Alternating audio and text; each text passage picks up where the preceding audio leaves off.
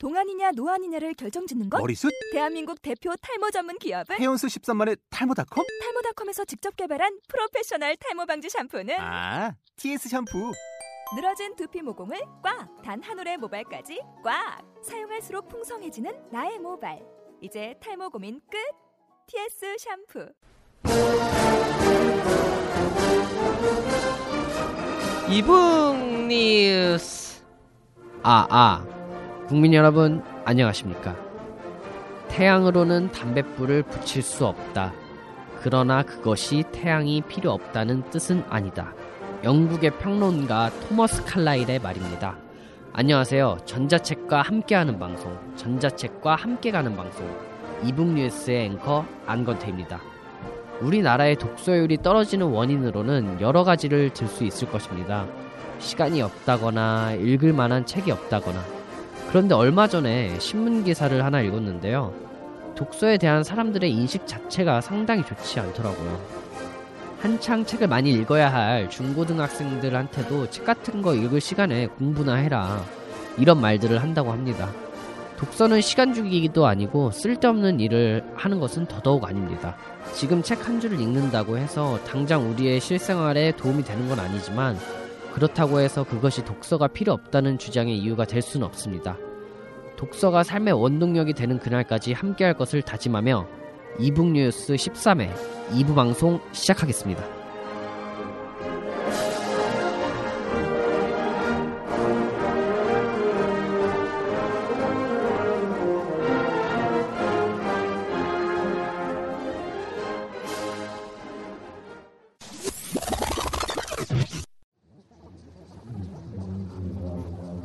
우리는 당신의 칼이며 당신의 주먹이며 당신의 불꽃입니다. 그동안 수많은 싸움을 벌이며 뱀파이어, 늑대인간, 지옥의 악마들, 심지어 다른 세상의 신들조차도 저를 두렵게 하지 못했습니다. 하지만 지금 이 순간 하느님은 당신의 침묵은 저를 너무나도 두렵게 합니다. 세상을 지키려는 자들과 부수려는 자들의 지하전쟁, 정인규 판타지 소설 마지막 기사단.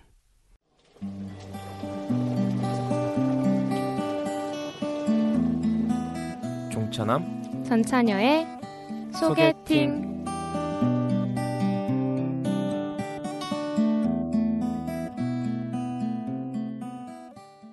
네, 우리 주위에 숨어있는 보석 같은 책을 찾아 수줍게 소개해보는 시간, 전차녀 종차남의 소개팅입니다.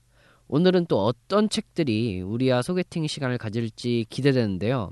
우리 문학소녀 전차녀와 무명작가 종차남 나와주셨습니다. 안녕하세요. 안녕하세요. 전자책 차별하는 여자 문학소녀 조연입니다. 예, 안녕하세요. 종이책 차별하는 남자 무명작가 정인규입니다. 근데 왜 웃으시죠? 안녕하세요. 네, 제가 오늘 힘차게 좀 진행을 해보려고.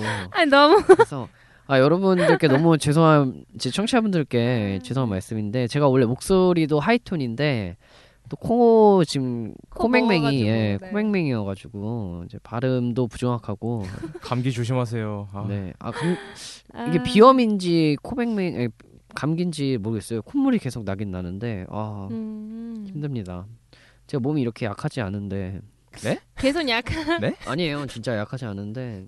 네, 환절기라 어쩔 수가 없는 것 같아요 이번에. 네, 우리 민족 최대 명절 추석이었어요. 그렇죠, 그랬죠. 다들 뭐 어디 갔다 오셨어요 추석 때? 저는 이모네가 가까워서 이모네에서 그냥 다 같이 영화 봤어요. 해적. 아, 이모네에서 불법 다운로드로? 영화? 이모네에서 가족들이 다 모이고 그 가족들과 함께 영화관에 가서 해적. 이모네에서 봤다길래 저는 또 벌써 해적이 불법 다운로드 나왔나. 아유, 저 굿 다운로더입니다. 예, 안성기님께서 맨날 이렇게 들고 계시잖아요. 영화는 영화관에서. 영화는 영화관에서. 네. 영화는 영화관에서 가족들과 함께 봤죠. 네, 좀 많이 드신 것 같아요. 근데 얼굴이. 매력이 늘었어요. 근데 다들 살쪄가지고 왔어요. 저도 다 얼굴이 부어 있고 지금 다 살쪄가지고. 달 세 개가 떠 있습니다 지금. 역시 명절은 다 그런 거 아니겠어요? 네, 명절은 먹고 자고 먹고 자고 먹고 자고. 근데 요즘은 나이가 먹으니까 먹는다는 얘기가 좀 어떻게 보면 청취자분들께는 저희는 어린 입장인데 그럴 수 있는데, 나이를 먹으면서 일을 많이 하게 돼요. 그 명절에 가게 되면은 예전에는 진짜 그냥 애들이랑 놀고 막 그러기만 했는데 설거지도 하게 되고. 네, 죄송스럽더라고요. 차례상도 차리고. 두 분 다 어머니 도와드렸어요? 그쵸. 저희는 근데 이번에 떡을 맞췄어요. 요즘은 근데 네. 다 그런 추세인 것 같긴 해요. 할머니 네. 댁에서 음식을 네, 이제 다 같이 만들고 차례상도 이제 제가 차리고 그랬죠. 어디 가셨어요? 큰 댁이 서울이어가지고 차례 지내고 이제 부모님 모시고 이제 여행 다니고 그랬죠. 여행 어디 가셨어요? 뭐 멀리는 안 가고 여기 경복궁 옆에 북촌, 서촌 네. 있죠. 거기 네. 다녀왔는데 부모님이 되게 좋아하시더라고요. 근데 요즘 이번 연휴가 진짜 길어서 제 주변 친구들 여행 되게 많이 다니더라고요. 차례 안 지내도 되는 애들이 많아서. 맞아. 근데 그런 게 참 많이 변한 것 같아요. 요새는 차례 안 지내고 막 여행 다니는 사람들도 많고 그래요. 저희 집은 종갓집, 그러니까 집성촌이잖아요. 집성촌. 네. 안씨. 뭔가 되게 집성촌. 제가 수능 안가 참판공파 30대 손입니다. 그래서 저희가 양반가에 네 굉장히 양반가고요. 그리고 안중근 의사님께서 저희 선조. 제가 어릴 때 교육을 많이 받았어요. 조상자랑. 왜냐면은 저희가 딱 그런 차례나 뭐 이런 거에 대해서 되게 굉장히 엄격하시고 저는 부모님께도 반말을 해본 적이 한 번도 없어요. 어릴 때부터. 예의를 배운 거군요. 종갓집. 네 그래서 종갓집. 그런 게 너무 좀. 제 아들은 그렇게 안 키우고 싶어요. 아니, 진짜 이게 뭐야? 아이 순환과 저희 가족분 족친분들 죄송합니다. 아니 근데 뭐랄까요? 저는 좀 친근한 가정이 더 좋은 것 같아요. 그렇죠. 뭐랄까 저는 아빠라고 얘기를 해본 적이 한 번도 없어요. 아버지? 네, 항상 저는 어릴 때부터 아버지라고 불렀고. 오늘 가서 한번 아빠. 그러니까 근데 오히려 근데 지금 나이대가 되니까 아버지라고 한 게 것도 편한 것 같다. 왜냐면 나이가 먹어서 한 결혼할 때쯤 됐는데도 막 아빠 하기에는 좀 그렇잖아요. 남자들은 좀 특히 좀 그렇지 않나요? 하긴 작가님? 한 여자 남자가 되기는 아직 아빠라고 하시나요? 작가님? 저는 그냥 그 가족들끼리 있을 때는 엄마 아빠라고 부르고 이제 바깥에서 얘기할 때는 어머니 아버지라고 얘기하고 그러죠. 사실 전 이런 게 너무 부러웠어요. 어렸을 때부터 막 아빠한테 대들고 막 그런 거. 저희는 뭐 그냥 네. 뭐 안 해도 네. 친하게 지내면 다 괜찮죠. 호칭이 중요한 건 아니니까. 저희가 추석 전에 벌초를 하잖아요. 네. 근데 집성촌이라서 그냥 무덤마다 다 밀어야 돼요. 거의 뭐 제초 작업인데. 그러니까 저희가 제 조상님을 이렇게 폄하하는 건 아닌데 정말 저는 조상님 때문에 제가 이렇게 이 자리에 있고 이 방송을 하는 건데 네. 그날 막 그 벌초하면서 절만 한 몇십 번을 한 것 같아요. 그냥 지나가는 무덤 있으면 무조건 벌초하고 다 거기야 다 그거니까. 네. 근데 이게 좋았던 점이 어렸을 때 명절 때는 가서 절만 하면 다 이제 세뱃돈을 주시고 그냥 다 안 쉬니까 다 너 어디 누구 집 누구 아들이구나 이렇게 돼가지고 그냥 그러네.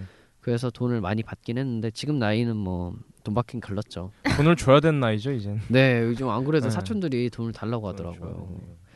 너무 저희 집 얘기를 많이 했는데 어떠셨어요? 또 다른 그 사촌은 어땠어요? 저희는 이제 다들 네. 너무 멀리 살고 그래가지고 네. 그냥 저희 집만 가까운 큰 데 가서 그냥 차례 지내고 그냥 조용히 밥 먹고 그러고선 각자 개별 플레이죠 뭐.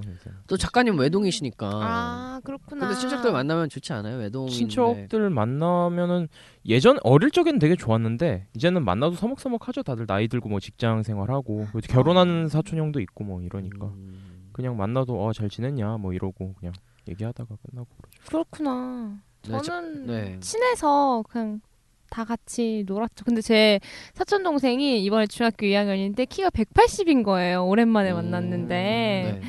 그래서 너무 세월이 참 키가 자란 거예요? 네, 키가 자라서 180이 됐죠. 중학교 2학년이 너무 무서웠어요.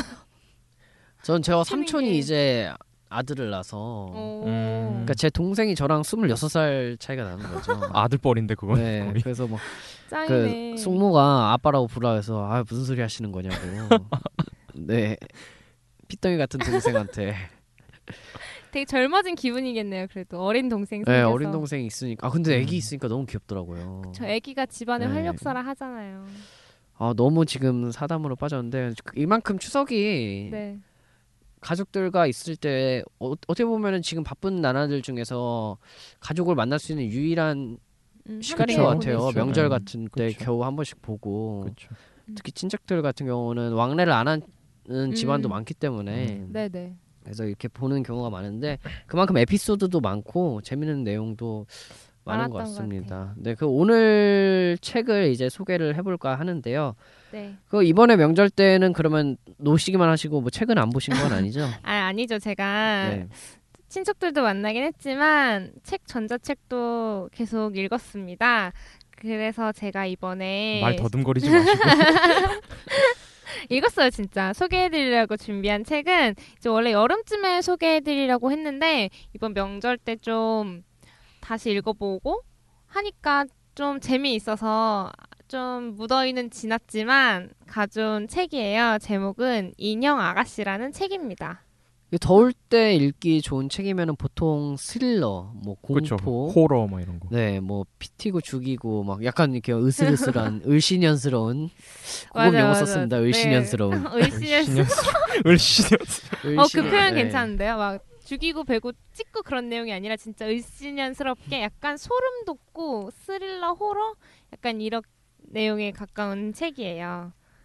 다시 한번 말씀드리면 수지 작가의 인형 아가씨입니다. 인형 아가씨 하니까 약간 그 이게 보통 로맨스 같은 소설을 제목에 어울릴 것 같은 제목인데 그쵸. 이걸 가지고 호러라 그러니까 뭔가 좀 처키의 맞아요. 처키의 사탄의 인형. 제 사탄의 인형이 생각이 안 나는데 아, 제목 생각하고 계셨던 거예요 지금? 네, 그 사탄의 인형이 생각이 안 나가지고 그런 인형이 근데 은근히 인형이 막 피 묻히고 있으면 되게 무섭더라고요. 무섭잖아요. 맞아요. 네. 맞아요. 근데 그렇게 약간 비슷한 사탄의 인형과 비슷할 수 있는 그런 내용인데 내용을 보자면 어떤 젊은 갑부의 약혼녀가 있었는데 이 약혼녀가 병으로 죽어요. 그래서 갑부가 죽은 약혼녀랑 똑같이 생긴 인형을 만들려고 소소문을 합니다. 그런데 인형 장인들 사이에서는 좀 규칙이 있다고 해요. 소설 내용 속에서 죽은 사람을 본딴 인형은 안 만들지 않는다는 게 그런 규칙이에요. 그런데 이 규칙을 어기고 어떤 장인 한 분이 인형을 만들어주게 되거든요. 그래서 약혼녀의 이름을 본따서 그 갑부가 메리라는 인형을 만들고요. 그 메리라는 인형 때문에 집안에 저주가 걸려서 집 주인도 금방 죽고 그 친척들도 죽고 결국은 집안이 망하게 된 내용입니다. 그러면 그 돈에 눈이 먼 장인 하나가 인형 잘못 만들어준 바람에 가정이 무너지고 사회가 무너지는 뭐 그런 내용인가요? 이거 어떻게 보면은 진짜 전형적인 인형 괴담인 것 같은데 네. 왜 인터넷 괴담집에서 막 떠도는 그런 이야기 있잖아요. 네네. 그 인형이랑 애들 둘만 집에 두지 마라. 맞아, 인형이 갑자기 일어나가지고 그러니까 애들 막 달려들고. 그 왜 인터넷에서 보니까 막 엄마랑 애랑 막 인형 집에 같이 둘이서 두고 막 외출했는데 막 그 말 생각나서 얼른 돌아오니까 막 애 없어져 있고 인형 혼자서 또 둘이네 뭐 이러면서 끝난다는 그런 얘기. 막 그런. 엄청 연기하시네. 네 그렇죠. 어떻게 보면 이제 그런 전형적인 인형 괴담 이야기긴 한데요. 중요한 건 제가 말씀드린 인형 이야기는 프롤로그 이야기입니다. 문제의 인형이 어떻게 탄생하게 됐는지 이렇게 지방이 망하면서 본격적으로 이야기가 시작이 됩니다. 아 그러면은 지금 말씀하신 내용이 어떻게 프롤로그를 말씀하신 거예요? 네네 맞아요. 그렇겠죠. 설마 그게 전부일까? 근데 집안이 망한다 이렇게 간단한 이야기가 아니고 프롤로그에서 이제 집 주인이 죽고 나서 장례식 때 이제 그 집 주인을 찾아온 지인이 있는데 이 지인이 하녀들한테 인형을 태워서 집 주인이랑 같이 묻어줘야 한다는 말을 하게 되거든요. 여기서 집 주인이라는 것은 갑부를 지금 얘기하시는 네네, 거죠? 네네 맞아요. 갑부를 말하고요. 그 약혼녀를 잃은 그 갑부가 죽고 나서 하녀들이 그거를 이제 까먹어요. 그러고 나서 인형이 살아남게 되는 거예요. 원래 태웠어야 되는데 못 태운 거죠. 그렇죠. 이제 태워서 집주인이랑 같이 묻어줘야 되는데 그렇게 하지 못해서 인형이 살아남게 되고 그렇게 인형이 이 사람 저 사람 손을 타고 떠들면서 자기 주인이 되는 사람들을 전부 파멸시키는 그런 내용이고 약간 옴니버스식으로 구성이 되어 있습니다. 그럼 약간 좀 그 괴담 모음집 형식이겠네요. 어떻게 보면 뭐 주제만 이렇게 관통하는 주제가 하나 있고 그러면 그 인형의 죽은 약혼녀의 유령이 빙의라고 된 거란 건가요? 그러니까 빙의가 네. 된 건지. 약간 소설을 보면 약간 그런 식으로 묘사가 돼요. 죽은 약혼녀가 인형 속에 강제로 봉인이 돼서 그 때문에 한을 품은 것 같은 내용이 뭔가 프롤로그 속에 잠깐 나오고 있거든요. 그리고 그 인형이 여러 사람의 손에 거치면서 인형을 손에 넣는 사람들의 각자의 사연, 그리고 이제 인형을 손에 넣고 그들이 어떻게 파탄에 이르기까지 과정이 이제 계속 이어지는 거죠. 근데 이제 그 한이 인형 안에 담겨 있는 거고. 아, 그래서 이 사람 저 사람 이야기들이 계속 나오면서 이제 그래서 옴니버스의 형태를 띠고 있는 거다. 네, 맞아요. 딸에게 이제 뭐 인형을 사주려고 이제 샀다가 그 인형 때문에 불행에 빠진 가족 이야기도 있고, 좋아하는 사람의 마음을 얻기 위해서 인형을 사주고 이제 결혼을 했는데 그 인형 때문에 이제 파탄이 나는 부부의 이야기랑 같이 이제 다양한 인간들의 삶을 교차시키면서 그 가운데 인형의 저주를 넣고 있는 거죠. 그 왜 지금 말씀하신 책 내용을 들어보니까 옛날에 그 영화 중에 2000몇 년인가 나온 영화 중에 그 레드 바이올린이라는 영화 아세요 혹시? 그 뭐지? 다른 기억은 안 나는데 그 바이올린 장인이 안에 피를 칠해서 그 만든 바이올린? 네, 맞아요. 그 안에 피로 이렇게. 아, 그 안에 피를 칠한다고? 이거 좀 약간 너무 구어스러운 내용인 것 같은데. 그러니까 이게 약간 영화 내용을 모르시는 분들을 위해서 살짝 영화 설명을 해드리자면, 그 바이올린 장인이 그 아내랑 이제 곧 임신한 아내랑 곧 태어날 아이를 위해서 이제 자기의 모든 예술혼을 담은 걸작 바이올린을 만드는데, 이게 완성이 거의 다 된 시점에서 아내가 출산을 하다가 죽어요. 그래서 이제 장인이 이제 아내를 기억하고 싶어서 아내 머리카락을 잘라서 붓으로 만들고 그 아내 피를 이제 칠해서 바이올린을 만들어. 그래서 이제 붉은색 바이올린이 돼서 그게 제목이 레드 바이올린이거든요. 근데 이 바이올린이 이제 그 뭐 1700년대 이탈리아에서 만들어져서 이제 21세기에 이르기까지 이 사람 저 사람 계속 손을 타다가 현대까지 이렇게 넘어오는 내용이거든요. 네, 그래서 이게 시작이 아마 그 뭐 2000몇 년도 경매장인가 거기서 시작을 할 거예요. 그러 이제 물론 이 드라마 장르는 이제 호러가 아니고 드라마입니다. 드라마. 장인의 마음은 이해를 하겠는데 사실 좀 약간 좀 찜찜한 마음이에요. 네, 사람 피 바른 바이올린이라고 하면은 네, 그 저주에 걸리고 이런 건 아니죠. 그런 건 아니고 그냥 뭐 이게 명작 바이올린의 뭐 사연? 뭐 어떤 일대기라고 해야 되나? 이런 그런 내용이에요. 아, 그렇구나. 네. 근데 이 제가 준비한 책은 일대기라기보다는 비슷한 전개이지만 인형의 저주 때문에 불행해지는 사람들의 약간 그런 이야기예요. 근데 이제 그런데 인형이 주인이 되는 사람들의 이야기들을 조금씩 읽다 보면 뭔가 되게 좀 저주를 많이 받고 약간 음울한 내용이고 이래서 그런지 스트레스 받는 좀 부분들이 없지 않아 있고 사람들의 행동이 약간 답답한 부분이 조금은 있었습니다. 어떻게 보면 인터넷 용어로 말씀드리면은 암을 유발하는 바람 스토리 네, 그런 내용인 것 같은데요. 그렇게 표현하는 거구나. 약간 뭔가 이 책은 이제 아까 정인규 작가가 말한 대로 영화 레드 바이올린이랑 비슷한 분위기가 있지만 그렇다고 해서 인형의 저주라는 전통적인 호러 소재를 다루는데 작가가 의도한 스타일인지는 좀 모르겠지만 막상 스토리는 약간 심리 스릴러처럼 전개가 되고 있기 때문에 스트레스를 받는 것 같고 그래서 정통 호러를 기대하신다면 다소 아쉬운 점도 있을 것 같아요. 그러니까 약간 좀 정통 호러에 비해서 이런 류의 이야기를 다룬 호러에 비해서 약간 공포적인 요소는 좀 약한 것 같다. 이렇게 말씀을 하시는 거죠, 지금? 네, 제가 그냥 느꼈던 여태까지의 그냥 호러는 정통 호러라고 하기에는 좀 뭐하지만 그냥 호러를 생각하면 기대하는 기대 수준치가 있잖아요. 그쵸. 근데 그 정도에는 좀 못 미치는 게 아닐까? 근데 제가 약간 공포물을 잘 못 읽어서 좀 문제는 있었지만 그 제가 잘 못 읽는데도 불구하고 좀 약한 것 같다? 약간 이런 느낌이 있었어요. 약간 전형적인 코가 막혀서 지금 전형적인 듯 하면서도 전형적이지 않은 네 거인 듯 내 거 아닌 썸 타는 건가요? 썸 타는 거 작가랑 썸 타는? 약간 그런 내용인 것 같아요. 가을이긴 해도 이렇게 환절기 감기 조심하시고요, 여러분들. 진짜. 또 이런 서늘한 거를 왠지 지금 읽으면은. 네. 그리고 나서 제가 무슨 생각을 했냐면 인형이라고 저주 인형 말고 토이 스토리 같이. 좀 밝은 인형 이야기를. 함께 병행해서 좀 보면 되지 않을까. 전차녀님다운. 네, 좋은 밝은 생각을 역시 하셨네요. 밝은 생각. 네, 밝은 생각 해야 됩니다, 여러분. 저 코가 뻥 뚫릴 것 같아요. 이거를 들으면 약간 홍어 같은 책. 아, 홍어 삼합. 제 코가 너무 많이 약해서 쓸데없는 얘기를 하고 있는데. 네. 근데 재미있을 것 같아요. 내용을 들으니까 재미있을 것 같죠, 작가님? 네. 괜찮죠. 괜찮을 것 같아요. 네. 한번 읽어보고. 앵커도 이 책 읽고 꼭 뻥 뚫렸으면 좋겠고요. 네, 아 여러분들 죄송합니다. 코가 막혀서. 네, 그럼 책 소개하세요. 네.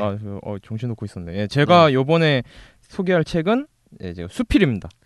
수필은 이번 이북뉴스에서는 또 처음 소개하는 것 같은데. 처음 소개하는 것 같죠. 네. 이 보통 수필집이라는 게 손이 잘 안 가게 되잖아요. 에세이집 같은 거는. 근데 저도 좀 그런데 아무래도 이제 제가 글을 쓰는 사람이다 보니까 저자 이름 보고 구매한 책입니다. 이태준 작가, 상어 이태준 작가의 무서록이라는 책입니다. 안 그래도 우리 방송 이름이 이북뉴스라서 오해 소지가 다분한데 월북 작가의 월북 작가 월북 작가 저서라서 안 그래도 요즘 앵커 표정 네, 저희 이런 거에 굉장히 예민합니다. 저희 안 그래도 종북에 대한 얘기도 많이 나오고 요즘 시기가 좋지 않아요. 좋지 않아요. 조심해야 돼요. 중립성을 유지하는 방송인데. 아, 저희는 정치적으로 정치색이 절대 있는 방송은 아니고요. 저희는 일렉트로닉 북을 이렇게 여러분 다시 말씀드리겠습니다. 일렉트로닉 북입니다. 이북. 네. 저희 방송은 항상. 근데 작가님이 이런 거를 이렇게 오해 소지에 약간 즐기시는 것 같아. 아니 저기 아니 이제 어쨌든 월북 작가기는 한데 이제 작가 자체가 이 한국의 모파상이라고 부를 정도로 훌륭한 문인이기도 하고 이제는 뭐 그런 시대가 아니잖아. 막 사상 검열하고 이런 시대가 아니니까 최근 이태준에 대한 연구도 이제 계속 우리 나라에서 계속 활발하게 이루어지기도 하고 뭐 그래서 들고 왔습니다. 아, 혹시라도 뭐 저희가 수갑을 차게 될까봐 수갑을 차면은 작가님이 저는 모르쇠를 할 거예요. 아 진짜 의리 없다 진짜. 네. 사랑합니다. 대통령님. 아니 그런 수필집 내용 자체가 이게 불온할 수도 있잖아요. 어떻게 보면 체제 비판. 아니 근데 사실 뭐 북한 찬양 이런 거 내란 음모죄예요. 거참 그런 내용이 있으면 저희 방송이 지금 내란 음모 방송이 될 수도 있는 거예요. 지금 이거 위험한 방송입니다. 아니죠, 그냥 표현의 자유니까요. 네, 한번. 네. 아니 그런 내용은 없는 거죠. 애초에 그런 내용이 있으면 시중에 유통이 안 되죠, 사실은. 네, 알겠습니다. 이 무서록이라는 거는 이제 전형적인 수필집이에요. 그 일상적인 뭐 내용들이나 소재들을 다루고 있고요. 수록된 뭐 수필별 제목들도 되게 다양해요. 벽, 뭐 물. 제목이 이래요. 벽, 물, 죽음, 뭐 이성간 우정, 뭐 이런 식으로 되게 간단 명료하게 각 수필마다 다루는 소재들을 그냥 이렇게 제목으로 소재들을 제목으로 달아놨습니다. 거의 시 제목처럼 되게 굉장히 심플하게 지금 달아놓은 것 같은데요. 그렇죠. 예, 게다가 이제 이런 종류의 책들 대부분이 그렇듯이 책도 작습니다. 이 분량도 되게 적어요. 책도 되게 작고 해서 출퇴근길이나 등하굣길 뭐 오가는 길에 부담 없이 읽을 수 있는 책입니다. 그리고 이 책을 추천드리는 이유는 문장 때문이에요. 그냥 우리들이 뭐 일상적으로 아무 생각 없이 보고 지나치는 소재들에 대한 감성을 이 문장으로 풀어 나가는데 이 문장이 확실히 그 유명한 작가의 그 고전 작가의 문장답게 되게 유려하거든요. 그리고 이 1930년대 일제시대 작가라고는 생각하기 힘들 정도로 이 문장의 스타일이 굉장히 현대적입니다. 지금 뭐 평가로도 이태준 작가의 소설들이 1930년대라고는 하지만 지금 기준으로도 상당히 문체가 세련됐다는 평가를 받고 있는 걸로 알고 있어요. 아, 네, 맞아요. 그 수필이라는 거는 이 사람의 심적 영혼을 그대로 드러내주는 글이라고 저는 생각을 하거든요. 그리고 인터넷에 보니까 뭐 어떤 분이 뭐 수필집은 그 영혼의 뭐 나체라는 식으로 이렇게 표현을 해갖고 그래서 있는 그대로를 드러내다 보니까 담백하고 소박하지만 그래도 이 사람의 마음을 움직이는 무언가가 있다고 저는 생각을 하거든요. 물론 이제 뭐 글에 뭐 고어는 많고 아무래도 시대가 시대다 보니까 그리고 약간 고고하다는 느낌은 없지 않아 있어요. 근데 아무래도 이 지금 기준으로 옛날 사람이 쓴 거니까 뭐 그렇겠지만은 그래도 이 사물에 대해서 우리가 뭐 그냥 아무런 생각 없이 보고 그냥 지나치는 그런 사물에 대해서 아, 이렇게까지 느낄 수도 있구나 하는 생각을 아마 받을 수 있을 것 같습니다. 맞는 것 같아요. 저는 이제 작가는 아니지만 이제 작가들이 쓴 글들을 좀 보면 작가는 뭔가 사소한 것도 그냥 지나치지 않고 다양한 관점에서 뭔가 그 사물이나 뭐 풍경이나 뭐 여러 가지 것들을 바라보고 있는 것 같다고 생각이 들거든요. 네, 이제 맞아요. 글 쓰는 분들이 약간 감성적인 분들한테 좀 잘 맞지 않을까라는 생각이 좀 드네요.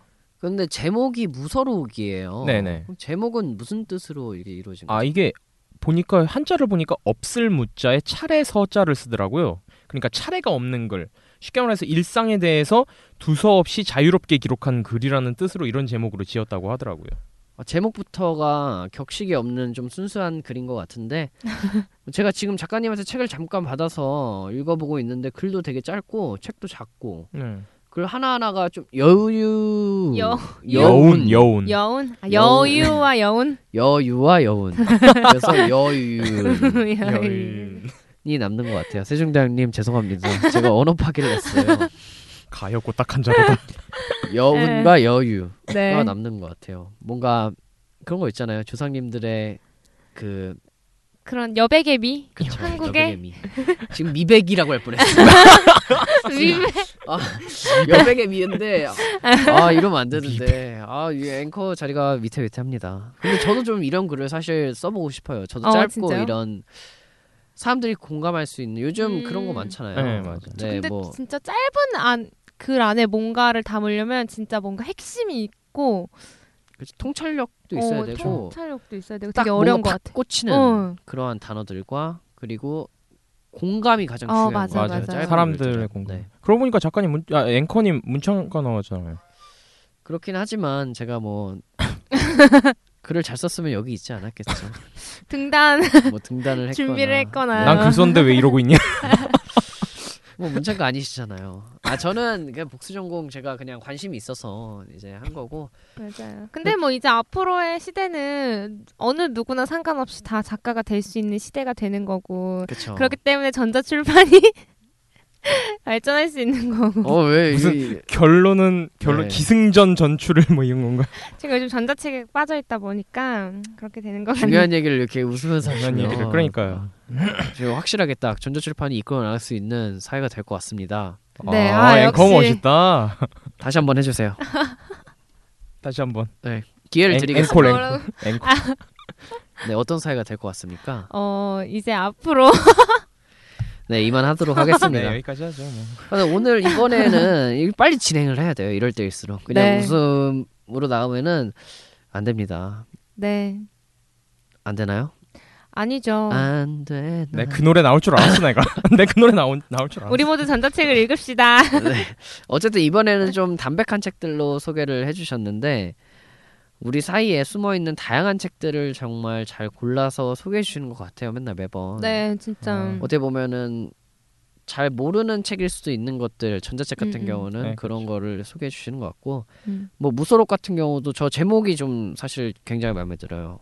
없을 문자에 차례 숫자에서 네. 차례가 없는 글. 뭔가 형식에 구애받지 않는. 네. 형식. 아 제가 하고 싶은 말을 이렇게 툭툭 다 골라주시니까 앵커 스타일이잖아요. 앵커가 필요 없는 것 같아요. 그냥 저는 그냥 사회자. 아, 밥 사달라고요? 그러니까? 앵커라기보다는 밥 사달라고요? 근데 이제 가을이 다가오고 이제 10월이면 진짜 가을이잖아요. 그렇죠, 그렇죠. 가을에 뭐 어디 가실 생각 없으세요? 뭐 단풍이라든지 이런 거. 이번에 여행. 저 창경궁 야간 개장 하잖아요. 특별 야간 네. 개장. 그거 너무 좋은 것 같지 않아요?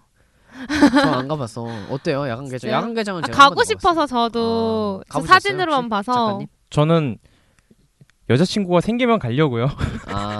그래서 영원히 못 갈 것 같아요. 빨리 예약을 하셔야겠는데 그 2,200명 선착순 한정으로 이제 왜 경복궁 같은 경우에는 야간 개장을 하면 진짜 사람들이 너무 많아서 사람 구경하다 오는데 창경궁 같은 경우에는 인원수를 한정을 하잖아요. 2,200명인가 그렇대요 이번에. 그래서 이제 딱 뭔가 여유롭게 볼 수 있을 것 같은. 그래서 가시게요? 갈까 생각을 하고 있는데 과연 2,200명 안에 들 수 있을지가. 누구랑? 뭐 가시는 거는 뭐. 네, 제 비밀에 붙여주겠습니다.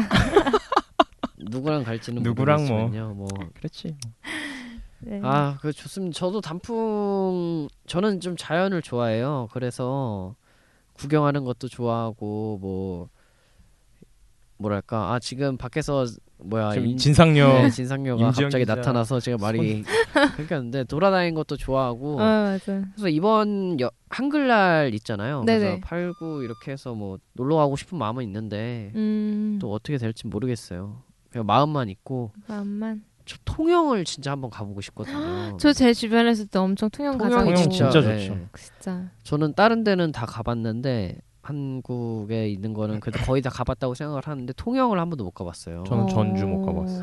전주는 진짜 전주는 진짜 먹을 게 정말 많아요. 먹을 것도 많고 또 이렇게 재밌는 얘기 하니까 오히려 방송보다 우리 갑자기 몰입했어요. 네, 방송은 뒷전이고 순간 몰입했어. 지금 한 27분 정도 방송을 했는데 30분을 채워보죠 저희가. 얘기를 하면서 지금 진상률을 저 밖에 3분 동안 세워놓자 이거요. 마무리합시다. 마무리를 할까요? 네. 너무 아쉽네요. 통영도 전주도 먹을 게 얼마나 많은데. 저희 방송이 나갈 때쯤이면 아마 이제 가을이 지금도 좀 쌀쌀해졌는데 네. 가을이 많이 다가왔을 거라고 생각이 됩니다. 여러분들도 이렇게 가을에는 뭐 여행 다니시면서 책 한 권 이렇게 한 편씩 네, 보시는 것도 좋은 것 같아요. 청고마비의 계절이라고. 그렇죠. 가을은 독서의 계절이라며. 네. 청고마인이에요. 사실 사람이 아니 청고인비. 인비. 네, 사람이 살찌는 추석 때 많이 먹고. 네 오늘 그러면 이렇게 좀 쓰잘데기 없는 얘기를 막판에 많이 했는데 오늘 책 소개하신 두 분을 이상 보내드리도록 해야 될 것 같아요. 네. 네 아쉽네요. 뭔가 아쉽네요 오늘. 오늘 뭔가 왜 이렇게 아쉽죠? 사람이 없어서 그래. 뭔가 화장실 갔다가 다 안 닦고 나온 느낌? 네 마지막 마치도록 하겠습니다. 네 이상 이북뉴스 전차남 종차녀 아니었죠? 전차녀 종차남 이제 막 헷갈려 막. 네 알겠습니다. 네 보내드리도록 하겠습니다. 예 네. 안녕하세요. 감사합니다.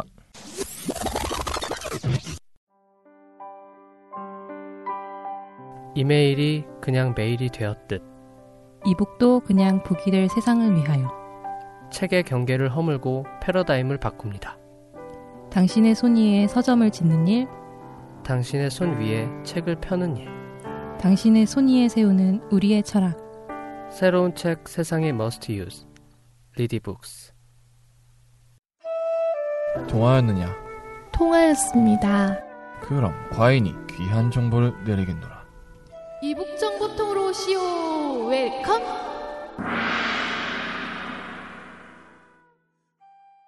이북에 대한 모든 것을 낱낱이 까발려보는 까발리스트들의 시간 이북 정보통입니다. 일단 여기 계신 분들 자기소개부터. 진짜 미치겠네요. 이 앵커는 어떻게 한 번에 갈 수 있는 방법이 없네요. 일단 자기소개부터 해주세요 좀. 네 안녕하세요 진성녀 임지연입니다. 네 안녕하세요 전자책 차별하는 여자 조연입니다. 네 안녕하세요 종이책 차별하는 무명 작가 정인규입니다. 저는 오히려 대본에 약한 것 같아요. 저는 그냥 혼자 이렇게 얘기하는 편하지. 맞아. 말하듯이 얘기하는. 각본에서 앵커 파트 뺄까 그냥? 아니야. 그래도 대본이 있어야죠. 그래서 작가가 필요한 건데요. 맞아요. 그러네요. 저희 방송이 추석 직후 첫 방송이에요. 아까 첫 방송이에요? 그쵸. 추석 직후에 나가는 저희가 첫 녹음인 거죠. 첫 녹음이죠. 네. 명절 아까 얘기하긴 했었는데 녹음하면서. 저만 안 했군요. 네. 아까 밖에 계셨잖아요. 그렇죠. 네. 어떻게 하고 지내셨어요? 네. 저는 거의 일주일 동안 휴가였던 것 같아요. 이번 명절 연휴가 좀 길어서. 네. 그래서 저는 금요일 날 저는 수업을 듣고 바로 제 고향인 충북 제천으로 내려가서. 거기서 거의 목요일 날 또 수업이 없습니다. 저는. 네. 그래서 목요일까지 푹 쉬다 왔어요. 여기저기 돌아다니기도 하고. 최고네요. 근데 저는 제천에 가서 큰 집이 또 원주라서 거기서 가족들이 모여서 원주로 가서 원주에서 또 저기 영주가 원래 집이에요. 무슨 전국 투어하셨어요? 영주까지 갔다가 다시 원주 와서 밥 먹고 제천으로 오는 대장정. 진짜 전 국토대장정 하셨네. 근데 그 길들이 그렇게 막히는 길들이 아니라서 다행이었던 거죠. 네. 거의 다들 서울로 오가는 길만 막히지 다른 데는 아닌 거죠. 그리고 거의 국도로 다니니까 국도는 그렇게 안 또 가깝지 않나요? 제천이랑 원주는 좀 가까운 편 아니에요? 네, 한 시간 정도? 넉넉 잡아서 1시간 정도밖에 안 되니까. 그렇구나. 저희도 충청도 쪽이거든요. 저희 집이 충주 쪽이라서 저는 이제 매일 갈 때마다 이제 새벽에 떠나는 편이에요. 차가 오전에 가거나 좀만 늦어도 진짜 차가 많이 가서 이게 빨리 가면은 한 1시간 40분에서 2시간 정도면 가거든요. 되게 가깝네요. 그러니까 규정 속도를 지켜서 갔을 충주랑 때 충주랑 제천이 1시간 거리예요. 비슷해요. 위치는 그러니까 많이 가깝다. 130km 정도? 우리 할머니 댁이 130km 정도 되는데 충주는 그렇게 서울에서 안 먼 걸로 알고 있는데 제천도 가까워. 거기도 한 2시간? 근데 이제 차가 밀리면 헬게이트에 거기는 그쵸. 버스 전용 차선이 없는 맞아. 도로를 달리기 때문에 그때부터 이제 주는 거예요. 외가댁이 청주여가지고 충청북도 좀 아는데 그렇게 먼데 아닌 걸로 알고 있는데 청주도 서울에서 2시간밖에 안 걸리죠. 1시간 반? 그래요. 다 비슷해요. 다 비슷비슷해. 이렇게 삼각형으로. 왜냐면 중국에서도 위쪽에 있어가지고 다. 맞아. 그래서 전 하나도 모르는 내용. 새로운 세계. 차가운 경기도 여자라서. 경기도 여민이라서. 차경료예요. 그러고 보니까 다 충청도네요, 거의 지금. 그러네요. 네, 그래서 말이 느린 것 같아요. 아버지 돌굴러 와요. 뭐 재밌는 에피소드 없었어요? 방송하기 전에 뭐 재밌는 이번에 추석에 대한 에피소드라든지 뭐. 추석에 대한 에피소드? 네. 전 사실 추석 때 가서 먹은 거밖에 기억이 안 나네요. 먹피소드네요, 그거는. 그렇죠, 먹피소드. 네. 먹피소드였고 어쩐지 매력적으로 변하셔서 오셨네. 진짜 웃기다. 네, 추석은 먹피소드. 이게 가족들이 다 모이다 보니까 진짜 온갖 음식을 다 먹은 것 같아요. 저희는 또 그 영주가 본가가 있다고 했잖아요. 네. 거기서는 제사상에 문어를 올려요. 해산물도 먹고 소고기 막 이런 산적 같은 것도 올리니까 육고기도 먹고 물고기도 먹잖아요. 육회공 다 드셨네. 닭도 먹잖아. 네. 육회공 다 드셨네. 다 먹고 왔어요. 다. 새만 안 드셨네. 옛날에는 상어고기도 올렸었거든요. 상어요? 네. 상어고기도 올렸어요. 샥스핀이 그렇게 맛있다는데. 뭐 그런 식. 또 자랑해주세요. 두 분. 네? 저는. 네, 먹은 거에 대한 자랑. 저희는. 정말 차갑게 지내서 뭐 기독교 집안이세요? 기독교 아닌데 저희 할머니가 이번에 수술을 하셔가지고 아이고. 정말 없는 간단하게. 추석 간단하게 그래서 며느리들 사실 엄청 편해했다는 소문은 있지만 이거 방송으로서 얘기해도 되는 거예요 이런 얘기? 뭔가 좀 애매하네요. 어떡하지? 이게 에피소드인가? 에피소드인가 과연? 며느리들은 편한 뭔가 할머니는 불편하신데 그렇지만 할머니도 그렇게 수술하고 나서 평안해지셨죠. 힘든 부분을 수술로 통해서 다 편한 완치했으니까 모두가 윈윈. 그렇죠. 요즘은 또 수술이 그렇게 이제 할머니 나이 때는 필수적이고 좀 잘 되니까 그렇게 걱정할 것도 없어서 이게 되게 행복한 추상견. 그래, 그래요. 괜찮아지셨으면 다행인데. 그래, 네, 이렇게 막 어디 이렇게 배준영 기자처럼 입원실에 묶여 있고 이런 게 아니라서. 네, 그러고 보니까 지금 배 기자가 없는데 털봉이 기자. 네, 개인적인 사정으로 인해서 지금 네 안타까운 사고를 겪고 네, 병원에 지금 입원을 했습니다. 꼼짝 못하고 누워있죠. 한번 병원에서 방송을 해볼까 생각을 하긴 했었는데 병원에서 편집하라고 얘기해줬습니다. 아마 궁금하실 수 있어요. 무슨 병이냐. 무슨 병이냐? 병은 아니고요. 네, 병은 아니고 그냥 사고를 당해서 뭐 가벼운 사고인데 치질 뭐 이런 거 아니에요. 치질이나 치질로 해요. 우리 어때요? 치질이 좀 잘 어울리긴 해요. 치루 이런 아니 치질보단 치루 이런 거. 아니 근데 병원을 갔다 왔는데 누워있는 꼬라지가 꼭 치질 환자예요. 진짜요? 똥배 나와가지고. 가보질 못해가지고. 네, 한번 다 가서 거기서 방송을 하던지. 근데 뭐 거기 계시는 분도 있으시니까. 민폐죠. 그렇구나. 1인실이 아닌 이상. 4인실이더라고요. 이렇게 예의를 지키는 이북뉴스 방송입니다. 역시 안 씨는. 네, 저희 수능안과 참판공파 30대 손입니다.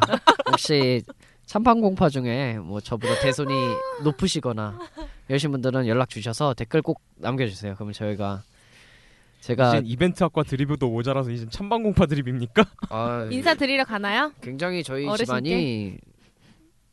집안이 양반 집안이에요. 굉장히 좋은 집안입니다. 수능 안가들 다 화이팅 하시고. 자, 네, 이번에 그래서 좀 더 뭐 얘기를 해보죠. 뭐 이북 정보통을 하기 전에 뭐 작가님은 뭐 드신 거 있으세요? 저는 뭐 남들 먹는 제사상 다 먹었죠 뭐. 아 그리고 이제 저기 부모님 모시고 어디 가서 뭐 허건가 샤브샤브 먹고 오. 정통 중국식 먹었는데 거기가 TV에 나온 데더라고요. 그래갖고 사람 많았겠다. 네, 사람이 되게 많은데 갔는데 그 화교가 운영하는 화교분이 운영하시는 그 가게더라고요. 네. 갔는데 저 말곤 전부 중국어. 저희 가족 말곤 전부 중국어 사방이. 그렇죠. 거의 대부분 명절 끝나고 다들 지방에 가 있으니까. 네. 샤프샤프 집을 갔는데 부모님이랑 이제 그 북촌 여행 갔다 북촌 이제 한 바퀴 쭉 돌고 서촌이라면서요. 아 서촌 돌다가 아 전차녀님 요새 무섭습니다. 작가님이 감기 때문에 약을 먹어서 정신이 없나 봐. 그렇구나. 아우, 지금 제 앞에 진상녀가 앉아 있는데 진상녀가 2명으로 보여요. 아 근데 어쨌든 샤브샤브 집에 갔는데 되게 맛있더라고요. 고수나물을 많이 넣어서.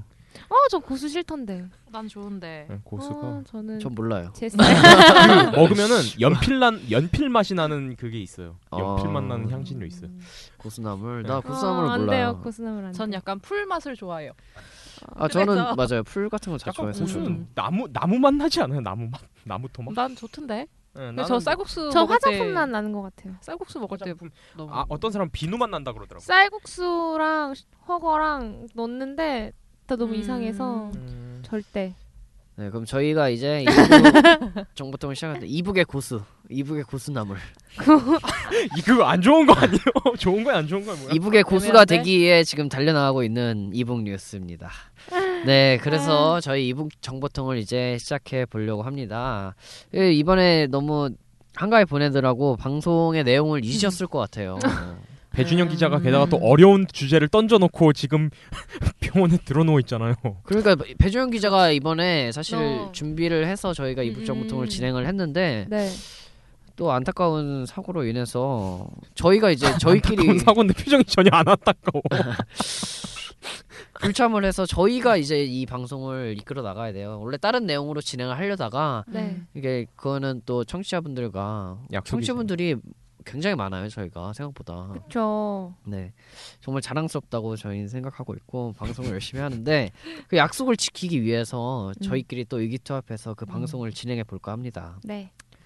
그러면은 네. 어쨌든 제가 지난번에 배준영 기자랑 같이 소개를 드렸잖아요. 네. 네. 간단하게 그러면 한번 정리를 해드릴까요? 네. 그게 좋겠죠. 네.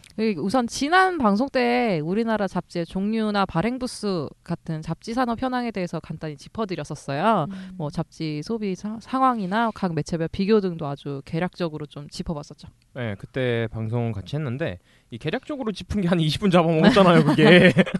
네, 그러고 나서 이제 마무리로 구체적인 뭐 잡지 산업의 실태나 이제 잡지를 읽는 소비자들의 인식 그리고 뭐 어떻게 하면 잡지라는 매체가 좀 더 대중들에게 어필할 수 있는 매체가 될 수 있을까에 대해서도 좀 더 구체적으로 생각해보자는 네, 얘기도 했었습니다. 그리고 방송 내용이 좀 너무 많아서 저희가 중간에 부득이하게 끊어드렸는데 그 점은 좀 양해드려야 될 것 같고 양이 많다고요. 네, 너무 많은 이야기가 한 번에 이렇게 오가다 보면은 사실 좀 헷갈릴 수 있고 그렇군요. 맞아. 그리고 또 작가님이 엄살도 부리고 그래서 아니에요. 왜? 아 이거 진짜 가장 또 흥미로울 때 끊어야 돼. 흥미로우셨죠? 그때도 되게 흥미로우신 거 맞죠? 네, 그러면서 끊었던 것 같은데 딱 저희가 이제 재밌는 부분이 또 진행이 될 거니까 이번 방송 기대 많이 가지시고 들으셨으면 좋겠습니다. 네. 이래놓고 이제 영향가 없으면 항의 들어오고 뭐 배준영 기자가 기획한 거니까 저희는 배준영 기자만 믿고 가야죠. 뭐 이번에 뭐 청취율이 떨어지면은 배준영 기자는 이제 평생 병원에 하고 저희끼리 이제 진행을 치료의 고통에서 못 벗어나는 걸로 하는 건가요? 네. 영원한 치료로. 영원한 치료.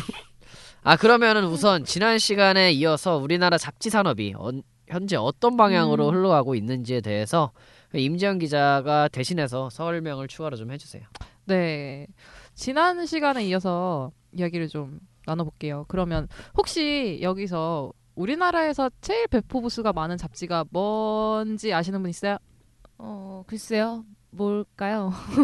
뭐지? 아, 뭘까요? 나 이렇게 뜸들이는 거 싫어. 궁금해 죽어버리겠네. 2013년 말 기준으로 제일 배포 부수가 많은 잡지가 좋은 생각 이래요. 뭔지 아시죠? 네. 군대에서 본다든. 네, 그런 것도 있고.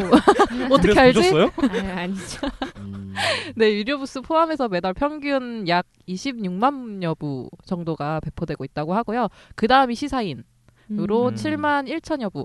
그리고 전원생활이 7만여 부 정도. 전원생활이? 네. 로 뭐 그 뒤를 따르고 있다고 하더라고요. 정인규 작가는 축구 좋아하니까 스포츠 관련 잡지 많이 보시지 않을까요? 그렇죠. 네, 저는 많이 보죠. 저 같은 경우는 이제 일단은 영화 완전 광매니아여서 네. 씨네21 보고 그리고 스포츠나 이제 특히 축구 쪽 잡지 즐겨보거든요. 포포투, 뭐 베스트 11 이런 거 가끔씩 이제 에어로스페이스라고 항공 관련 잡지도 가끔씩 보고. 되게 다양하게 보시네요. 네, 그렇죠. 사실 지난 방송 때 이야기를 좀 했는데 전문 잡지가 현재 나오고 있는 잡지의 대부분을 차지를 해요. 그리고 국내에 발행되는 잡지 중에 대부분이 또 2000년대 창간이더라고요.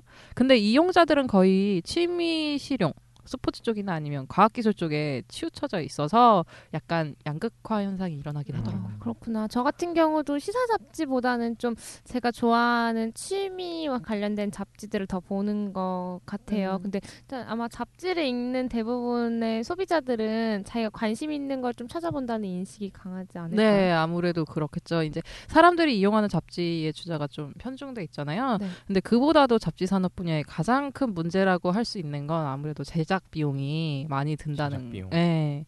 예, 제가 여기서 말씀드리는 제작비는 네. 편의상 인쇄비와 인건비, 유통비까지 포함해서 말씀을 드리는 건데요. 시간이 갈수록 이러한 비용들이 점점 더 오르게 돼 있어요. 지금도 엄청 올랐잖아요. 네. 잡지도 비용이 계속 올라가고 가격도 올라가고 있고. 근데 구독자 수는 계속 줄어들고 있고 그에 따라서 광고비도 줄어들다 보니까 잡지의 취재 및 기획 인력도 줄어들게 되고 그렇게 이제 좀 기사의 질도 낮아지고 있는 상황이에요. 잡지의 질이 하락하다 보니까 또 이용자들이 줄어드는 악순환이 계속 반복되고 있는 게 좀 지금 현실인 것 같아요. 그러니까 이게 그런 이유들 때문에 우리가 온라인 전자 잡지로 전자책으로의 그렇죠. 전환이 시급하다는 거죠. 실제로 이 많은 잡지사들이 뭐 자사 홈페이지나 포털 사이트 기사 형태로 많이 기사들 내고 그러잖아요. 네. 그래서 아이패드 같은 경우에서는 이용할 수 있는 전자 잡지가 되게 많이 나온 것 같아요. 생각보다 이렇게 크기가 또 좀 있어서 맞아요. 그런지 뉴스 가판대가 생긴 거 자체가 네. 그만큼 수요가 있다라고 그렇죠. 볼 수도 있을 것 같더라고요. 저도 아이패드에 이렇게 담아서 주기적으로 보고 있는 게 있으니까요. 이제 온라인으로 전환이 되면 우선 인쇄비 같은 종이 잡지 제작비나 유통비가 거의 들지 않다시피 해요. 실제로도 비용이 되게 많이 절약이 되기도 하고 뭐 씨네21 같은 전자잡지를 보시면 알겠지만 종이 잡지로는 절대로 구현할 수 없는 멀티미디어적인 기능을 구현을 할 수가 있어서 그 보시는 독자분들도 더 좋아하시기도 하는 것 같아요. 특히나 씨네21 같은 경우에는 배우의 인터뷰 영상이라던가 현장 스케치라던가 이런 거를 영상으로 자기 눈으로 볼 수가 있으니까 일단 표지부터가 플래시로 움직이잖아요. 네, 그렇죠. 그러니까는 되게 그게 엄청 이점이라고 할 수 있게 되는 거예요. 현재 온라인 잡지 전환한 잡지들이 거의 대부분 좀 그런 경향을 많이 갖기도 하고 PC와 스마트폰으로 제공을 하는 경우도 되게 많고 그래서 근데 그렇게 보다 보면 약간 그건 씨네21에 관련한 좀 특수한 경우이지 않을까 하는 생각도 좀 드는 게 왜 그냥 그 SNS로 잡지를 구독하면 네. 이렇게 가끔씩 내용들을 조금씩 보내주잖아요. 근데 거기는 그냥 사진, 이미지나 PDF 파일밖에 안 돼서 뭔가 생각보다 재미없는 부분도 있더라고요. 그래서 그냥 단순히 온라인으로만 전환하고 그냥 종이 잡지가 그대로 그냥 온라인으로 옮겨오는 건 조금 배제돼야 되지 않을까?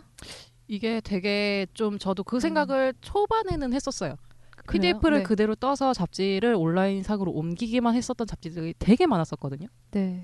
사실 옛날에는 그 앱 하나에 묶어서 여러 가지 잡지를 구독할 수 있는 그런 포맷이 대부분이기도 했고 지금도 네. 약간 비슷하긴 한데 네. 대신에 뭐 월간 윤종신이나 이런 거는 아예 자체 앱을 개발을 해서 네. 다운을 받아서 하는 애들이 따로 생기고 지금도 많이 있긴 한데 그런 것 때문에 앱으로 전화를 하지 않았을까라는 생각이 좀 많이 들긴 해요. 그래야지 가능한 그런 게 있잖아요. 아, 네. 네. 전자책도 네, EPUB 파일이 2는 안 되는 거 알고 계시잖아요. 네네. 근데 3에서는 되더라고요. 네. 스크롤이라던가 이런 게 다 구현이 가능하니까 네. 그런 것처럼 약간 잡지도 처음에는 그냥 보여주는 데 의의를 뒀다면 이제는 기능 같은 것도 더 많이 넣게 되고 계속 그렇게 발전을 하는 거겠죠? 네. 제가 정리를 하자면 아무래도 사람들이 이용하는 미디어가 좀 변화를 하고 있잖아요. 그리고 제작자 입장에서도 그 비용을 최대한으로 절감할 수 있는 일석이조의 효과가 있기 때문에 뭐 온라인 전자 잡지로서의 전환은 선택이 아닌 필수라고 생각이 맞아. 되고 있어요. 요즘은. 그렇구나. 그래서 네. 근데 그러면은 종이 잡지를 뛰어넘는 점자 잡지. 점자 아닙니다. 전자 잡지. 아, 코를 한번 풀어야겠어요. 한번 풀어볼까요? 마이크에 대고. 네. 휴지들은? 그러면 종이 잡지를 뛰어넘는 전자 잡지. 네, 독자들에게 좀 더 어필할 수 있는 잡지도 되고 또 잡지 산업도 활성화되기 위해서는 어떤 방법들이 있을까요? 저는 이쪽은 좀 잘 모르지만 외국 관련한 얘기가 좀 많이 듣다 보면 생각이 난 건데 그 우리는 왜 외국 주간지나 잡지들 뭐 타임지나 리더스 다이제스트, 내셔널 지오그래피 뭐 이제 이런 되게 다양한 잡지들이 많이 이게 수입이 되어 와 있잖아요. 네네, 그래도 맞아요. 근데 이제 반대로 우리 쪽의 잡지들을 영어나 좀 반대로 생각해서 좀 수출해 보는 건 어떨까 하는 생각이 좀 들었어요. 그러니까 요즘 아예 막 K 뭐 붙여가지고 되게 많이 나오잖아요. 한류라고 해서 이제 그런 것처럼 외국인들도 한국 문화에 대해서 좀 관심도 많고 하니까 한류를 통해서 잡지도 좀 해외에 내보내는 어떤의 방법이 될 수 있지 않을까? 실제로 번역원에서는 그 문학 번역원이죠. 네, 네. 거기서 잡지를 번역을 해서 오프라인 잡지는 수출을 하는 걸로 알고 있어요. 거기서 지원을 해서 그렇구나. 진행을 하고 있고 그리고 뭐 다양한 책 같은 것도 브로셔를 만들어서 이렇게 뿌리기도 하고 그러긴 한다고 하더라고요. 네. 근데 전자책은 네. 잘 모르겠어요. 저는 아직까지는. 뭐. 근데 막 예전에 아리랑 TV 앱 같은 거 네네. 막 나와 있잖아요. 이제 네네. 그런 거 비슷하게 하면 괜찮지 않을까? 그런 거 좀 다른가요? 잘 모르겠어요. 사실은 네. 저도 이 생각을 많이 해보긴 했는데 출판물이나 영상 미디어는 뭐 네. 밑에 자막을 넣던가 약간 네. 이런 식으로 엄청 많이 수출이 되고 그랬잖아요. 네. 뭐 더빙을 네. 하던가. 네. 근데 그런 것들이 한류를 이끄는 것만큼 이 잡지라는 컨텐츠가 세계 시장에서 영향력을 행사할 수 있을까라는 건 좀 회의적이긴 한 것 같아요. 워낙 이게 패션이라던가 그런 거는 외국에서 더 하긴 네, 뭐 더 유명한 애들이 코리아 네. 뭐 이렇게 우리나라로 들어와서 나온 그러니까 그런 것들이 워낙 많기 때문에 진짜 한국적인 네. 뭐 그런 게 아니고서는 크게 잘 될 수 있을까라는 생각이 좀 들긴 해요. 근데 그렇구나. 뭐 비단 그 패션뿐만이 아니라 뭐 영화나 드라마 같은 건 이제 영화는 괜찮겠네요. 예. 국내 영화들만 소개하는 잡지. 예. 게다가 지금 뭐 우리나라 디지털 잡지들 수준이 높잖아요. 특히나 뭐 이런 영화 잡지들 같은 거 이렇게 잘 만들어가지고 뭐 기술력도 좋고 그러는 거 그거 그냥 그대로 언어만 옮겨가지고 이 번역하는 비용 자체는 그렇게까지 크게 들진 않으니까 뭐 그런 거 옮기면 저는 전차녀님의 의견이 충분히 가능성이 있을 것 같다는 생각은 해요. 전 수출 외에도 뭐 지금까지 수출 막 얘기했지만 다른 생각을 좀 해봤는데 콘텐츠 전략을 새롭게 수립하는 건 어떨까라는 생각을 좀 해봤어요. 카테고리를 좀 더 다양화시키면 서로 다른 카테고리들의 기사들이 이제 좀 연관되게 하는 방식으로 콘텐츠를 좀 다시 전략적으로 만드는 것 어떨까요? 이거 지금 드린 말씀이 조금 어렵긴 할 것 같긴 한데 미국의 메레디스라는 잡지사가 있어요. 이 회사가 여성들을 대상으로 한 잡지들을 발행을 하고 있는데 왜 여성들이 관심을 가지는 뭐 건강이라던가 가족이라던가 인테리어, 음식 같은 주제들을 다룬 잡지들을 별도로 발매를 하면서 같은 회사의 잡지들끼리는 서로 기사들이 관련 있는 것들을 많이 진행을 하더라고요. 그러니까 다 연결이 되게. 그럼 다 봐야겠네요. 그러니까 이걸 봐도 여기 있는 내용을 알 수 있고 여기 있는 내용들을 알 수 있는 약간 연계성이 있는 그런 내용으로 진행을 하더라고요. 그렇게 되면은 여성 같은 경우에는 한 주제의 잡지만을 구독할 수도 있지만 다른 주제에도 관심이 어느 정도 다들 있긴 하잖아요. 네네. 결국에는 같은 회사의 잡지를 구독해서 연간 기사를 계속 볼 수가 있는 이런 전략도 저는 괜찮을 것 같더라고요. 뭐 콘텐츠의 재활용도 가능하고. 약간 애플 액세서리 사는 것처럼 그런 비유가 될 수도 있겠네요. 아이맥 산 사람은 아이패드도 사야 그렇죠. 되고. 이야기를 들어보니까 그러면 살짝 바꿔서 독자층을 세분화시키는 것도 가능할 것 같은데 그 노년층이면은 노년층만을 위한 잡지, 실버 잡지. 뭐, 네, 젊은층이면은 젊은층만 위한 잡지, 뭐 30대 40대 직장인들만을 위한 잡지 네, 이렇게 사는 것 같아요. 네. 그러니까 그런 소비자층 각각의 소비자층이 두텁다면 좋은 선택이 될 수 있을 것 같아요. 이 경제력 있는 계층에 뭐 특화된 잡지 같은 것들로 공략하면은 뭐 아니면은 뭐 디지털 세대들 젊은 세대들 디지털에 관심 많으니까 뭐 그 다양한 인터랙션이나 IT 최신 동향 뭐 이런 거. 대학 내일을 거의 온라인화 시키는 그것도 그런 유가 되지 않을까? 맞네. 그런 것도 생각이 드네요. 인터랙션 이야기를 하니까는 생각이 났는데 그 디지털 잡지면 그 멀티미디어뿐만 아니라 그 독자들과의 상호작용, 그러니까 소통하는 게 충분히 가능하잖아요. 그걸 좀 이용하는 건 어떨까? 싶은데 이제 어떤 기사가 마음에 들었고 어떤 주제가 괜찮았는지 그리고 또 어떤 주제를 이제 소비자나 독자가 다루기를 원하고 좀 어떤 기사가 좀 더 상세하게 다뤄줬으면 좋겠는지에 대한 괜히 고객들의 다양한 의견이 있잖아요. 이제 그런 것들을 실시간으로 이제 받을 수 있는 게 디지털 잡지 이점이라고 생각을 하거든요. 이제 단순한 터치 기능만 있는 게 아니라 약간 SNS처럼 소통과 공감의 기능이 활성화되는 게 결국에 인터랙션이 아닐까 하는 생각을 좀 갖게 되는 것 같아요. 그러니까 잡지를 통해서 이제 소통을 하는 네. 좀 기술적으로 가능하겠죠? 가능하지 않나요? 요즘에 거의 앱으로 된 잡지의 경우가 꼭 잡지가 아니더라도 전자책 같은 경우에도 네. 바로 SNS랑 연결이 되는 그런 식으로 만든 형태도 되게 많더라고요. 특히 뭐 여행이나 이런 것들은 지도 바로 뜨게 하는 기능 있잖아요. 네. 네. 그거를 SNS로 바로 뜨게 하는 기능이라고 이렇게 바꿔서 생각하면은 네, 쉬운 거겠죠? 그러면 괜찮겠네요, 진짜. 그렇죠. 근데 이 사실 제 생각은 뭐니 해도 결국은 근본적으로 콘텐츠의 질이 좋아야 독자들을 사로잡을 수가 있는 거잖아요. 뭐 인터랙션, 뭐 SNS 같은 뭐 상호작용이라든지 뭐 여러 마케팅 전략 같은 거를 수립을 해도 뭐 잡지는 아무래도 기사라는 콘텐츠가 바탕이 되는 건데 이 바탕의 질이 나쁘면 그런 전략들은 결국엔 미봉책이잖아요. 그렇죠. 그러니까 저는 정부 정책적 지원이 좀 더 적극적으로 이루어져야 될 것 같다고 생각을 하는 게 능력 있는 사람들이 이제 출판계 쪽에 관심이 있는 능력 있는 사람들이 좀 잡지 분야에 좀 더 흥미를 가질 수 있게 예산을 좀 확충도 하고 그리고 뭐 진출할 수 있는 경로를 좀 만들어 줘야 되지 않을까 싶어요. 그러니까 예를 들면 뭐 미디어나 출판, 뭐 디자인 계열 학과처럼 잡지 분야랑 약간 좀 연관이 조금씩은 있는 학과나 교육기관들이랑 뭐 잡지사라든지 아니면 정부기관이 협력을 체결을 해서 현장 실습 프로그램처럼 이런 잡지사들이랑 협력 체계를 긴밀하게 구축을 하면은 뭐 해당 학과에서도 취업률 상승하고 뭐 업계에서도 우수인력 충원할 수 있으니까 뭐 윈윈이라고 생각하죠. 아 이거 갑자기 전출과 생각나는데 이거 전자출판 컨텐츠 학과 MOU 은근히 권유하는 거 아니에요 지금? 이 작가님 사심? 방송으로 영업 띄웠습니다. 결국 마지막으로는 이렇게 투자유치를 요청하면서 훈훈하게 내용이 끝나는데 오늘 사실 제가 너무 할 말이 없었어요. 되게 너무 조용히 계속 팔다리를 꼬고 계시더라고요.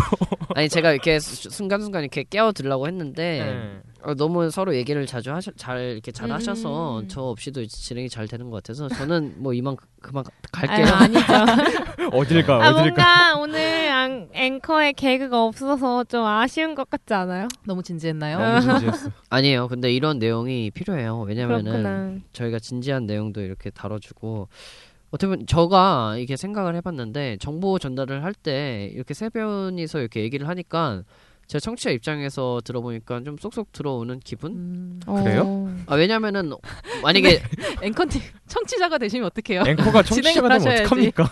그러니까 아까 보니까 눈빛이 살짝 멍해지더라고요. 네, 지금 감미롭게 이렇게 듣고 있습니다. 아 왜냐면 이거 하나의 내용을 저 혼자 만약에 앵커라고 해서 그 뉴스는 보통 앵커가 이렇게 얘기를 하잖아요. 그렇죠. 네. 그래서 이 방송 자체를 제가 이렇게 옆에서 기획 쪽으로 이렇게 한번 봤어요. 갑자기 이게 제가 평가했어요 저희를 객관적으로. 그러니까 원래는 그 진행을 해야 되는데 갑자기 방송이 너무 이렇게 잘 흘러나가니까 이렇게 보니까 아. 여러분들이 있어야지 이 방송이 사는구나라는 생각을. 뭐 밥 사달라는 건가? 밥을 사줘야겠구만. 뭐 먹고 싶어요. 오늘 정보에 대해서 굉장히 많은 정보를 들었고 또 네. 서로 분위기 자연스럽게 되게 방송이 좀 진행된 것 같아요.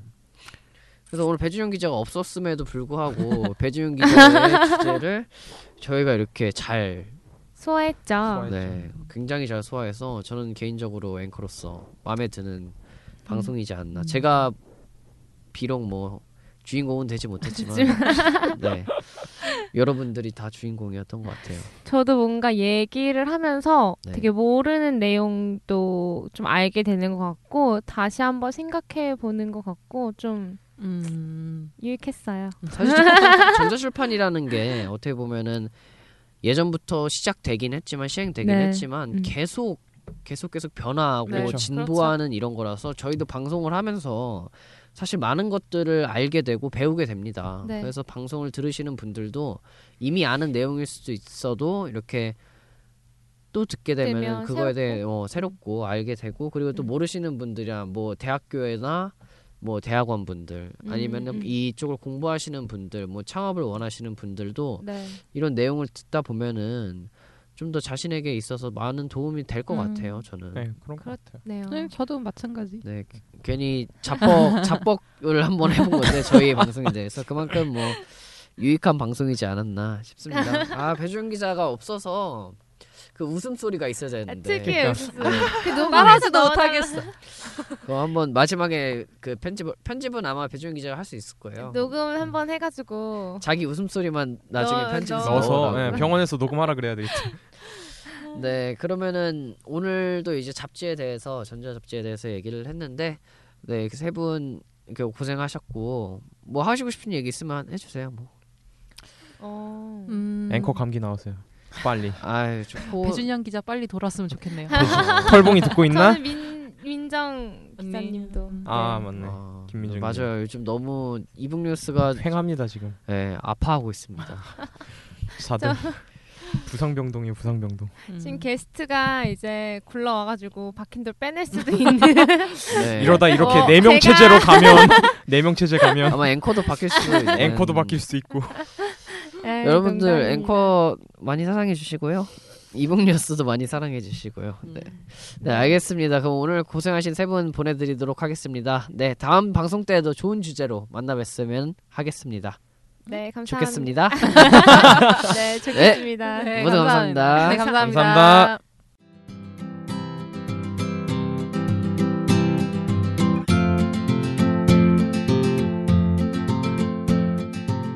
이순신 장군은 12척 전함밖에 남지 않은 상황에서 100척이 넘는 적 함대를 상대로 명량에서 값진 승리를 거두었습니다. 정부 보조금으로 간신히 생활을 유지하던 한 평범한 싱글맘은 아이의 분유값을 벌기 위하여 글을 쓰기 시작하였고 그렇게 해리포터 시리즈는 탄생했습니다. 우리가 세상의 기적이라고 부르는 일들은 대부분 절망 속에서 시작되는 경우가 많습니다. 이 절망에 빠져서 허우적대다 도태될 수도 있고 오히려 이를 발판으로 올라설 수도 있는 것이죠. 위기라는 한자어는 위험과 기회, 두 가지의 의미를 동시에 담고 있는 단어라고 합니다. 전자책 시장이 최근 위기라는 이야기가 많은데요. 그 이야기는 곧 눈을 크게 뜨고 찾아보면 아직 기회는 풍부하게 남아있다는 뜻도 될 것입니다. 과거 수많은 고난들이 그렇듯이 지금의 위기도 상승의 계기가 될 거라고 생각이 듭니다. 힘들 때나 기쁠 때나 함께하는 친구 같은 방송 이북뉴스 16회 모든 준비한 순서 마치도록 하겠습니다. 다음 방송에서도 더 재미있고 알찬 내용으로 여러분을 찾아뵙도록 하겠습니다. 지금까지 앵커 안건태였습니다. 우리 모두 전자책을 읽읍시다.